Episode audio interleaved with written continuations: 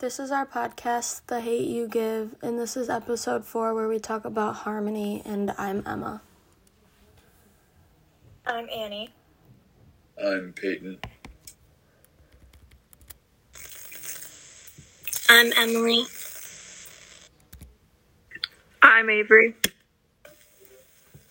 I'm Oliver. So, how would you define harmony? Harmony is basically like everyone has like everyone gets along and everyone like has a right and like everyone just is happy and like talks to each other, I guess. Um, what it means to be a, a human. Uh, everybody is like the same. Nobody's different. It doesn't matter uh, what you look like or what you believe in. Everybody is the same.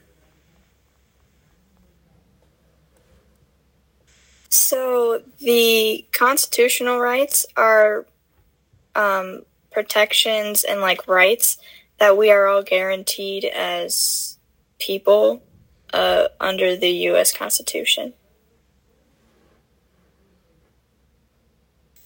Equity is the quality of being fair and it connects to the human rights because it refers to fair opportunity for everyone to attain their full health and potential regardless of like anything else. Yeah, and equity and harmony go together because everyone just wants to be like treated fairly and like they can just create more like happiness between everyone and everyone can just get along more. Yeah, and I think that um, when there's equity and uh, things are more equal and fair, it just makes people more happy and it'll be easier for everybody to work together.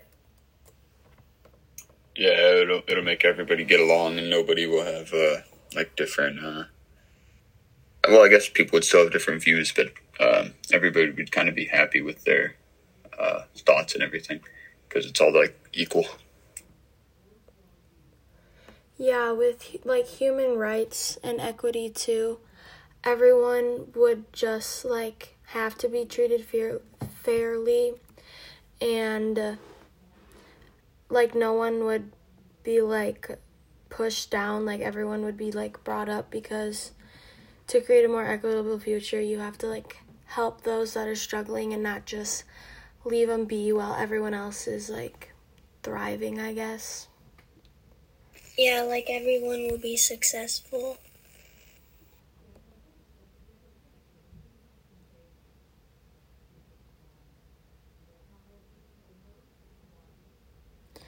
Yeah, and with um, human rights in the novel, not everyone is being treated fairly because, um, as we know, Khalil got shot, and that really wasn't the right to do because he didn't do anything wrong, and they just shot him because they thought he had a gun because he was black when really he didn't. He was just going back in his car.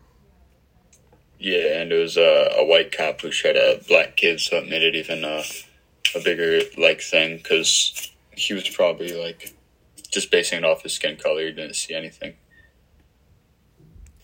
Yeah, and I think that one of the like worst things about it is that uh, after everything happened, people, everybody was taking the officer's side and saying that he was the good guy, even though um, Khalil didn't do anything. Yeah, the officer just didn't really think before he did. He kind of just did it because he was black. And if it was someone white, he probably wouldn't have done that. Yeah, I agree. It's like I just think it has a lot to do with like the systematic racism there's like in the police system. But yeah. Um I don't think the characters really like have equity in this novel because like not everyone is treated the same and they're not like building people up. They're just they're not necessarily tearing them down either. But they're just not treating everyone the same and not and everyone is having like a different view on things, I guess. Yeah, nobody is uh like being respected from their uh, view that they have on the situations in the book and all that. And um, we can even see, like, because Maverick, Star's dad, doesn't really like that Star is dating Chris because he's white. And that's kind of showing that he's, like, stereotyping the white people in that area. But really, um, towards the end, you can see that he um, respects Chris because he shows that he is a good person and is good for Star. Yeah, he really cares about like Star in these situations and tries to be there for her because he doesn't know what it's like because he is white. Yeah, he thinks it's not like a, uh, I guess like a, a big deal, but it, it is because he doesn't understand what it's like to be on the other side.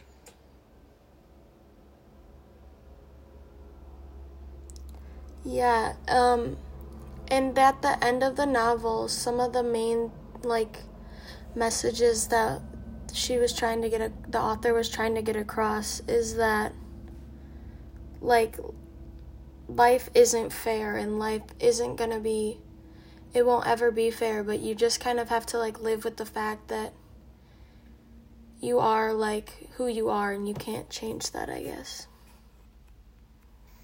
I think um, another main message in the book is that um, Star really showed that she um, spoke up for what she knows is true and that um, you can have a voice as long as you work hard and um, if you really try to get people to believe you because you are telling the truth, then you can get places.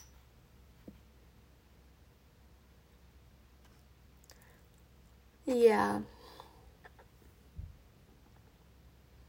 Yeah, and she never gave up on uh, on uh, fighting for like her friend's death and stuff. So eventually, if you keep on uh, like going with what you believe in, it'll it'll end up working. Yeah, if you just keep pushing and like fighting for what you think is right and doing the right thing and talking to the police to try and get the most information out, it'll end up working out in your favor. Even if it doesn't, you still tried.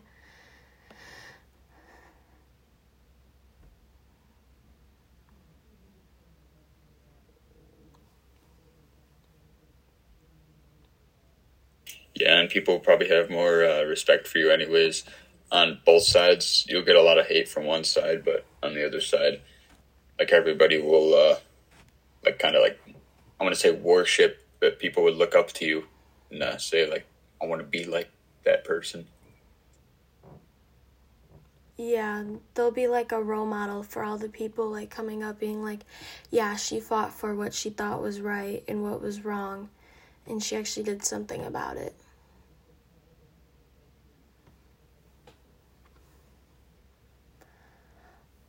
While reading the book, I felt really like I wouldn't say I felt empowered, but like I really the part that stood out to me was when Star was uncomfortable and didn't want to go talk to the police, but she still did because she knew that that was the right thing to do and she had to do it because she wanted justice for Khalil's death. Yeah, I really like that. Um, Star really did um, anything, even out of her comfort zone, just because she really wanted justice for Khalil because he couldn't do anything else because he um, was dead. But she wanted to make sure that people knew his story and that um, there's a lot of racism and things need to change. Yeah, and Star really cared for Khalil, so she knew she had to do whatever to get justice for him.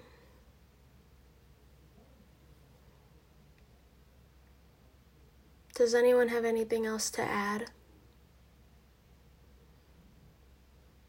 Um, just another thing that I really liked that happened was um, at the end when Star's friend Hailey tried apologizing and like trying to be friends with Star again, even though she is very racist and rude to Star and even Maya.